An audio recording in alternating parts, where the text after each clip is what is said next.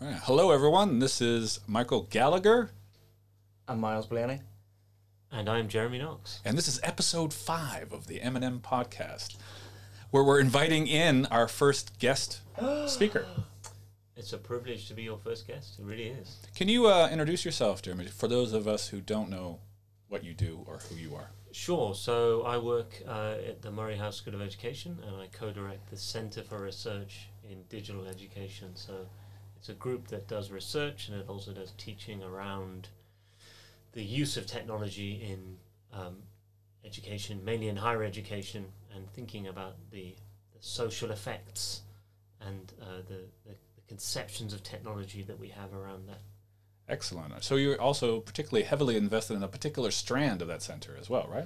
That's right. Yeah, it's good that you're keeping me um, No. on my toes with No. what I actually do, which is uh, direct a theme called uh, Data Society. So, what we're trying to do in the centre is collect together a range of work, not not just my own, but other colleagues such as Ben Williamson and uh, Judy Robertson and Andrew Manches and others, who are working on technologies and, and, and areas of research which are uh, explicitly trying to deal with the ways that education is becoming involved in the use of these kind of data intensive technologies that we're hearing about elsewhere, machine learning, AI, and these sorts of things, and how institutions and, and groups and uh, corporate entities that are working with institutions are starting to use this technology and it's starting to encroach on various aspects of um, of educational life, from governance to work in the classroom to things that students do with Excellent. data. So you have all the answers then, yeah? Um, definitely not. Uh, I have all the questions though. That's good. That's good. That's a good academic deflect there. That's good. That's, uh, so, but obviously, bringing you on was very topical for the things that we've been talking Yeah. about: the automation, the learning analytics, uh, the adaptive learning that we're going to start to to move into as well. Uh, should we introduce? This is episode five, and we should introduce episode six. I think. Yeah, so episode six, uh, we're going to have our second guest, which is massive. So that's Anne-Marie Scott, and I have to look at my screen to read out her title, which is Deputy Director of Learning, Teaching and Web Division, Digital Learning Applications and Media.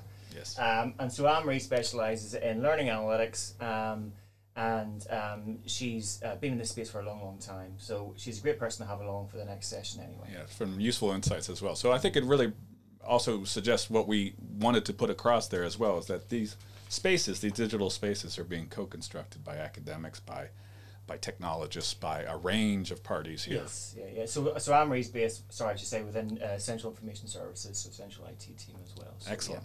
So I should also mention we're recording this from Moray House, the House of Moray, from St. John's Land. Actually, technically Simon Laurie, uh, second floor of Simon Laurie slash fourth floor of St. John's Land. Yeah, the, the fourth floor with a lot of stairs. Yes, that uh, Myles is lugging this kit over here, and I think we're going to be taking this back to Argyle House for the next episode. Yes, because it's really heavy. It's really heavy, and I see him struggle with the weight of those stairs And, and swear. and swear. And then you say to me, I can hear you swearing on the stairs. I can hear you swearing on the stairs, Yeah. because, and also why didn't you take the elevator? Either way, either way. Moving on to our to our main attraction here is Jeremy. Thank you for, again for being here, and uh, Jeremy uh, pr- is involved in a series of projects, uh, largely around data, and maybe we can talk to a few of those, uh, beginning with Data Justice Week, which just happened earlier this year. Yeah, sure. So the I suppose the wider context of that is this year I've been uh, very lucky to be seconded on a fellowship on a EFI, that's the Edinburgh Futures Institute, which I'm sure you've mentioned before on this on this uh, show. Is it a show? Sure, Podcast. we could show. go. That's a podcast. It's Sure, a podcast show. sure, it's interchangeable. Show business. It's show Show business. business. We're in the business. It's the bright lights. Where's the business? Um, so this is a fellowship that's um, been working across EFI and the global academies. So it's seconded me for a day a week, which has been fantastic. I've been able to focus on a kind of research agenda uh, throughout this year, um, and that agenda has been on data justice, which um, I can say a little bit about, which is an area, sort of emerging area of research, which is trying to grapple with the ways data are being um, increasingly used in our social institutions and in everyday life, and uh, deriving from more kind of sociological take on what technology does in society, as well as um, disciplinary areas such as uh, science and technology studies. So trying to understand how um, technology gets developed and, and becomes authoritative. Mm. So I can say a few things about what, um, and, and part of that has been to organize Data Justice Week, which was five days of seminars, student led sessions, and workshops and things like that around this theme of data justice. And we invited all sorts of people from outside of Edinburgh and had lots of people from in Edinburgh as well talking about these themes across a range of issue, issues, not just education, but labour, um, social policy. Um, activism, the arts, all those sorts of things. All, all these things uh, are, are, are, ways that uh, uh, we can talk about the justice issues of data. So, so, maybe I can say a little bit about that. Please, yeah, yeah, yeah. That's important. That's important, yeah. And do cut me off with the various sound effects that I know you've got stored up. We've been waiting desperately to use. We're very professional.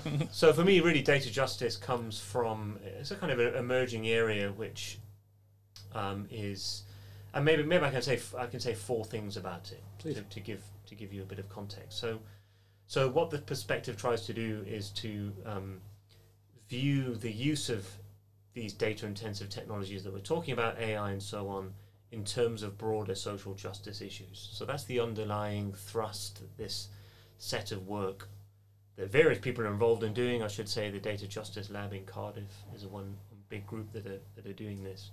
They're trying to shift the discussion away from just talking about gadgets and bits of tech and trying to talk about how those technologies are actually fitting into broader and long standing social justice issues, inequalities, and all those sorts of other things. So they're trying to shift the conversation um, with the, the, argument that there's too much, when we try to talk about the ethics of tech, there's too much of just talking about the technology itself, as if the ethical issue stops, starts and stops with the technology. So they're trying to see it much, in a much broader way. The second thing would be to try and understand technology, and it's kind of related to that um, in terms of really much broader relational uh, relations with the ways that the technology is produced and used. So there's a really great example of this, um, which was quite prominent um, online recently. A piece of work done by Kate Crawford and um, uh, Vladan uh, Joler, which you might have come across, which is the anatomy of AI. So they produced this huge diagram, this fantastic diagram that you can look at online, and it's very detailed. And they tried to map all the connections that made a desktop smart speaker. I think it might have been the Amazon Echo. Mm. So what they did in this diagram is include all from the mining of rare earth metals such as coltan Actually, that are required mm. for the mm. technology to the labor issues involved in putting it together to the global infrastructures that that make the thing work. And their argument was that, you know, this is AI. It's not just the gadget on the desk or the gadget in your hand. This is actually how we have to think about what AI is, is this broader system. So that's a great example of how when you widen the lens on how we look at what technology is, we can then see these social justice issues. We can then see what kind of labor practices are involved in making it what kind of environmental hmm. issues are related to its production. I think it's really interesting because all we all we people will probably think about is the end product, as in you ask something, you get something, or so, something interacts with it. You don't see everything else that goes behind it. That, that you know, like you said, from the hardware creation to the software creation to these creation of these algorithms to to whatnot, and people just see the mm. I'm on my watch. It tells me what my I'll do my steps today because I'm on on course to do my steps today. Yeah making that prediction. So yeah. does it provide? I mean, this is sort of off the cuff question, but does it provide a more holistic kind of take, rather because some of this has surfaced a little bit through labor discussions. You talk, you know, you can you can hear stories obviously about sweatshop conditions and how that produces a particular microchip or what have you, or you sometimes you hear a little bit about it in the environmental bit, like the carbon impact of technology and create. Does the focus on data justice give you a little bit more of a holistic kind of lens, rather than zeroing in on a particular sector of that conversation? absolutely. I think that's what a lot of people working in this area are trying to do is really broaden that lens and try to pick up all these different elements that make up the technology and make up the AI. Because of course, and I think you've um, talked about this previously, because of course I've listened to all the other podcasts Love it. intimately. Love it. You know, really what we're talking about when we talk about AI, and and nowadays we're talking about machine learning. We're not talking about, you know, nobody's really working on general AI in this in the sense that we we might talk about AI as something programmed. That's the, the way we used to think about AI, right? Is we sit down and we program something and we try to make it intelligent. When we talk about AI now, we're talking about machine learning. We're talking about technology which tries to get out there and collect as much data as it can and use that data to grow and train its own intelligence, Mhm. right? So it's intimately connected with the idea of data and it needs more data. So that's the kind of argument that people working in data justice are trying to make that um, th- the technology is necessarily involved in these broad movements reaching out not only to collect data from people and raising eth- eth- uh, ethical and perhaps justice issues around privacy, but also that um, the, the processing and, and the, the, the immense amount of work that's required to process that data. Um, and you mentioned sweatshops, of course, there's also um, really interesting work that's come out that contrasts the sort of idea about the data scientist, you know, the white collar, the sexiest job in the world, as, as it was uh, coined recently. The contrast to that are the kind of blue collar data workers. And there's, there's been a lot of work that's highlighted how lots of these companies developing AI, AI are employing low paid workers to do this kind of repetitive work of categorizing images and, and data in places like Kenya and, and in uh, places like rural China. Um, so there's kind of labor issues there directly involved with the need to process data on this kind of large scale. And in fact, machines aren't able to do all of it. It does need this sort of low level, low level labor to yeah, kind of support it. So those are precisely the kind of things that um, people working in data justice are trying to highlight and they're trying to bring into the conversation. Interesting, yeah. I think in China as well, they're trying to target themselves as to be the number, the leading pioneers of artificial intelligence, and that's where no labour agreements, no unions, or all that kind of stuff are are great for them because they can, they've got the power, the, the resource to do that as Mm. well. Yeah, so you're starting. I mean, are you, we're starting to see. You see, it's been going on for a little bit too, right? You see, like Amazon Turk, and you see that kind of uh, working for cents on the dollar, and, and, and these types of things on minimal, really medial tasks. And I think at that moment, it wasn't necessarily being thought to have gone to any sort of machine learning algorithms. That this was work that had to be done in some level, and it was an employment opportunity. It was presented in a particular way. And there's micro labor, micro uh, work platforms, and things of that nature that target these menial tasks as well. So it's interesting to think about the labor pool necessary, along with the, uh, the environmental concerns, along with all these other bits that coalesce into some sort of AI, like what we know as AI. But that's fascinating. it. So that's and- and that's what we know as AI. So Yeah. it's it's this kind of imaginary thing of computers doing Yeah. everything, and you know, there's not people involved with the process at all. Absolutely, You're like, people are massively involved with it. absolutely. Is there was, so that would, that was two? Yeah, yeah. Sorry, well, I'm, no, it's a, it's a good conversation. Yeah. I was starting quite ambitiously there. Yeah. So, th- so the other two, th- those would be the sort of conceptual ways I think that people approach data justice. The other two, uh, very quickly, I think, are to do with what is emerging. I think is quite an important critique of ethics because, you know, eth- ethics is kind of firmly on the agenda now.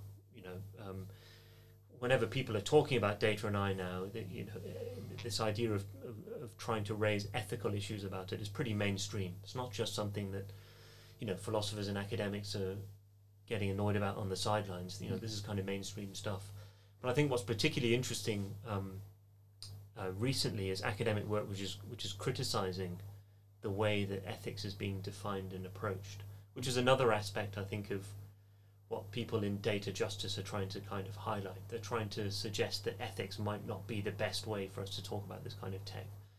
And there's, there's a few ways, but maybe the, the maybe a couple of things to highlight there are um, uh, the prominent ones are how corporations are kind of taking on very deliberately, very overtly, trying to take on their own uh, uh, development of ethics, and, and we've heard terms like ethics washing in this kind of context. So, you know, we're talking about the big, powerful Silicon Valley companies here, the Alphabets, the Facebooks, and so on. You know, we can see routinely them very, very uh, deliberately trying to do their own ethics as a way of avoiding legislation, as a well, as a way of avoiding public oversight of uh, uh, oversight from public institutions about about what they they're doing. Um, and there's lots been written recently about very cynically about how um, corporations are kind of defining their own ethical guidelines and then seeing their kind of job as done. You know, they, they write some ethical guidelines at the start of a project, publish it onto a PDF on their website, and you know the, that that means that, that they've covered all the ethical ground, and, and whatever is whatever is produced is then done under un, under those those ethical guidelines and is, is therefore is therefore fine.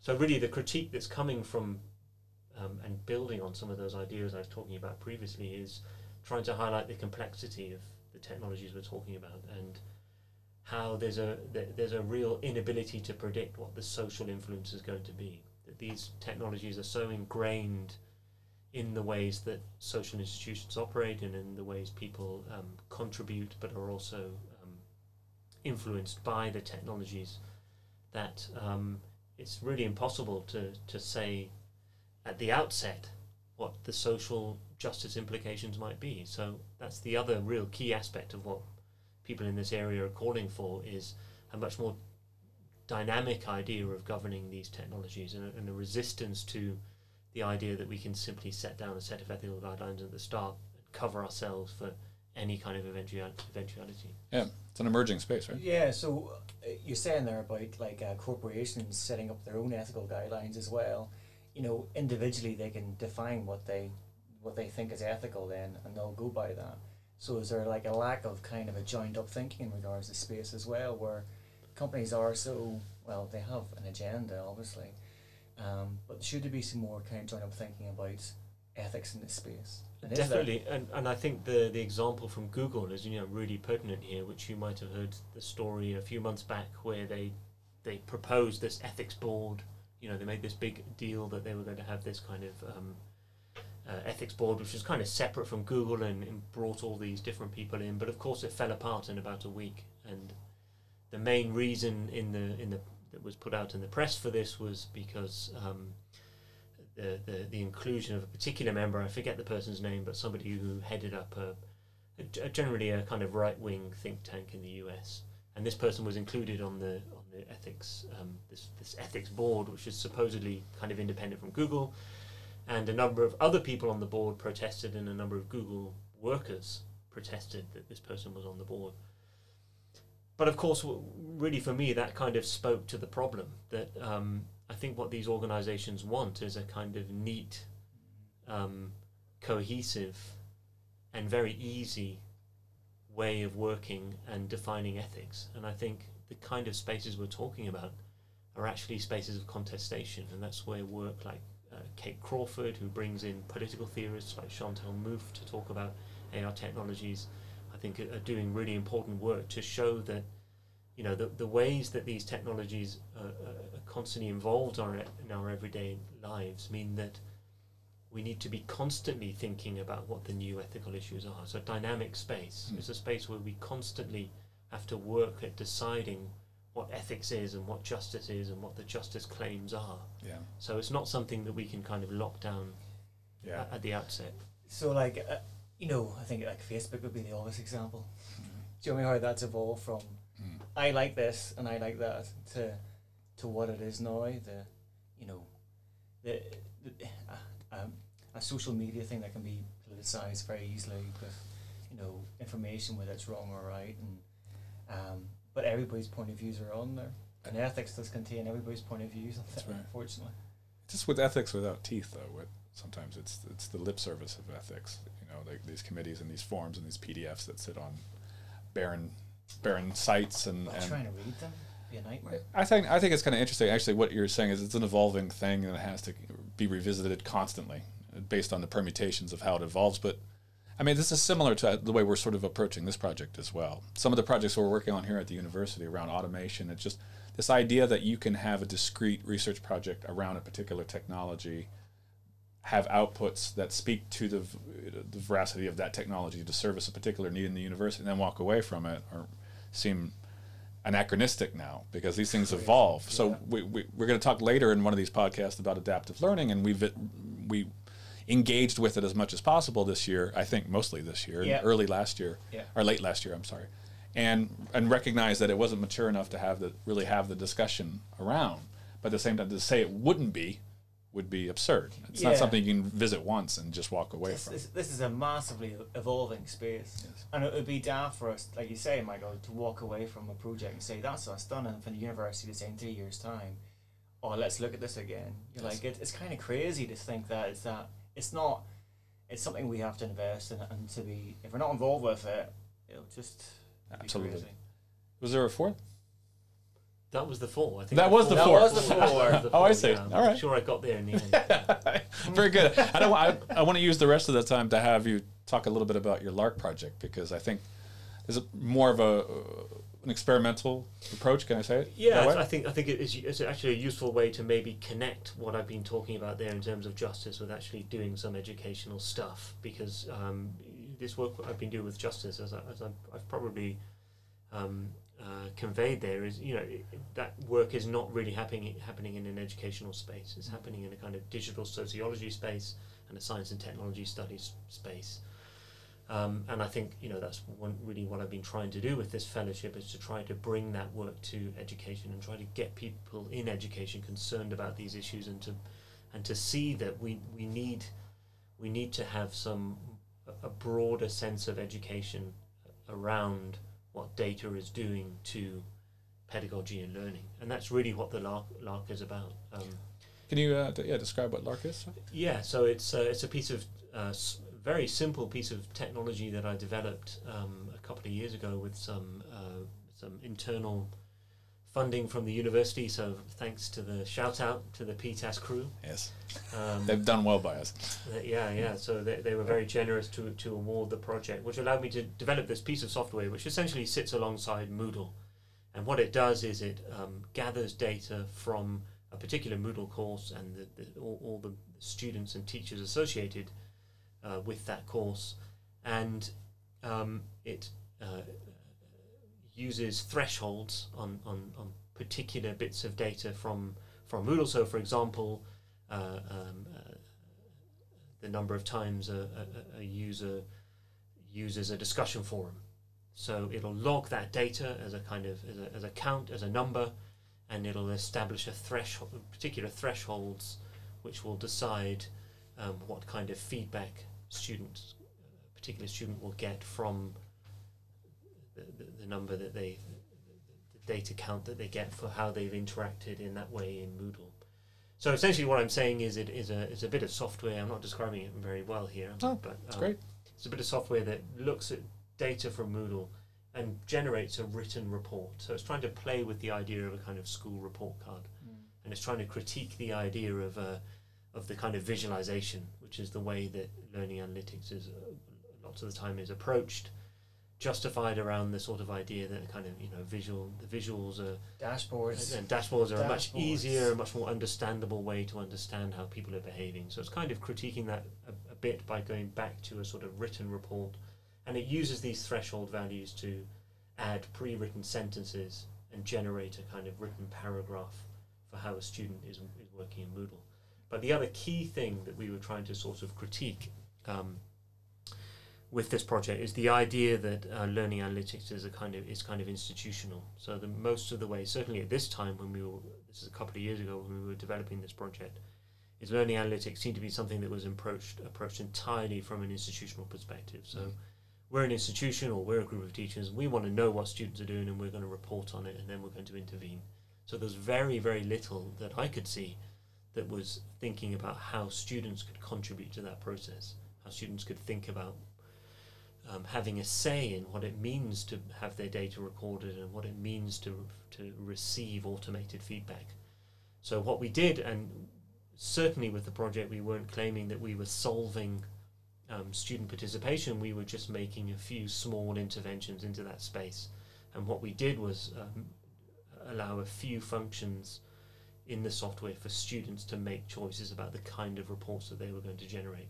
So they could choose a particular week. For example, a course might be 12 weeks. They could say, well, report on me, report on my week six, or report on my week three. And that would allow them to compare their, their progress. And it also allowed them to choose a particular theme. So students could choose to be reported, uh, generate a report on their attendance or their engagement or uh, categories like that. And of course, we left those categories fairly ambiguous because the idea was we wanted students to think about what those categories meant. So if they chose to be um, generate a report on engagement, it would provide this paragraph of feedback about how engaged they were in the course, but it didn't really say how that that was that was actually scored, how that was actually measured, and that was part of the sort of Was that intentional? definitely intentional, and it was part of uh, the idea of using using the LARC within a kind of structured pedagogy. So we weren't intending for students to use this bit of software independently. It was part of a kind of structured working with students to discuss these issues, and we'd ask them, you know, what what do you think engagement meant? And some of them might have an idea, and some of them might try and reverse engineer it and generate different reports and try to work out what engagement meant and we thought that was a very important um, thing for students to, to start thinking about and start learning is Mm. how are these bits of soft, software that people are developing creating these themes? I mean the, the other learning analytics that we find out there have themes. They have themes like on target at risk. You know these are the sort of standard ways that these technologies are operating. They define students according to particular categories. So i think um, this is connecting it back to some of the ideas we were talking about justice. Um, we do need to really think a lot more about how we're educating students to think critically about the ways that institutions are using data to report on them. And that, that was part of what we were trying to do with the LARC, is really to get students to think what is happening here? How am I being measured, categorized, and, and what does this mean for my experience? I, think, um, excuse me, uh, reading um, your your paper as well. I think you highlight one really interesting aspect of as well that we're always trying to intervene to try and get completion and scores and all that kind of stuff. And I think it's I can't remember the line exactly, but you know, education uh, being scared of people failing and what that means and how people reflect and then they'll might change what they do. And with predictive analytics and analytics, sometimes it's all about you're okay, you're okay, you're okay, and um, you know the green, amber, red Purdue system, all that kind of stuff. The, the nightmare systems and dashboards and. I think it's really interesting and kind of. I think uh, you know the quality of the stuff as well when I'm thinking about it, but that's not a click. You know, how can you record that? It might be red, but I'm constantly thinking about it. I'm doing stuff outside of this platform, but I'm red. Uh, you know, the impact it has on somebody who's the learner.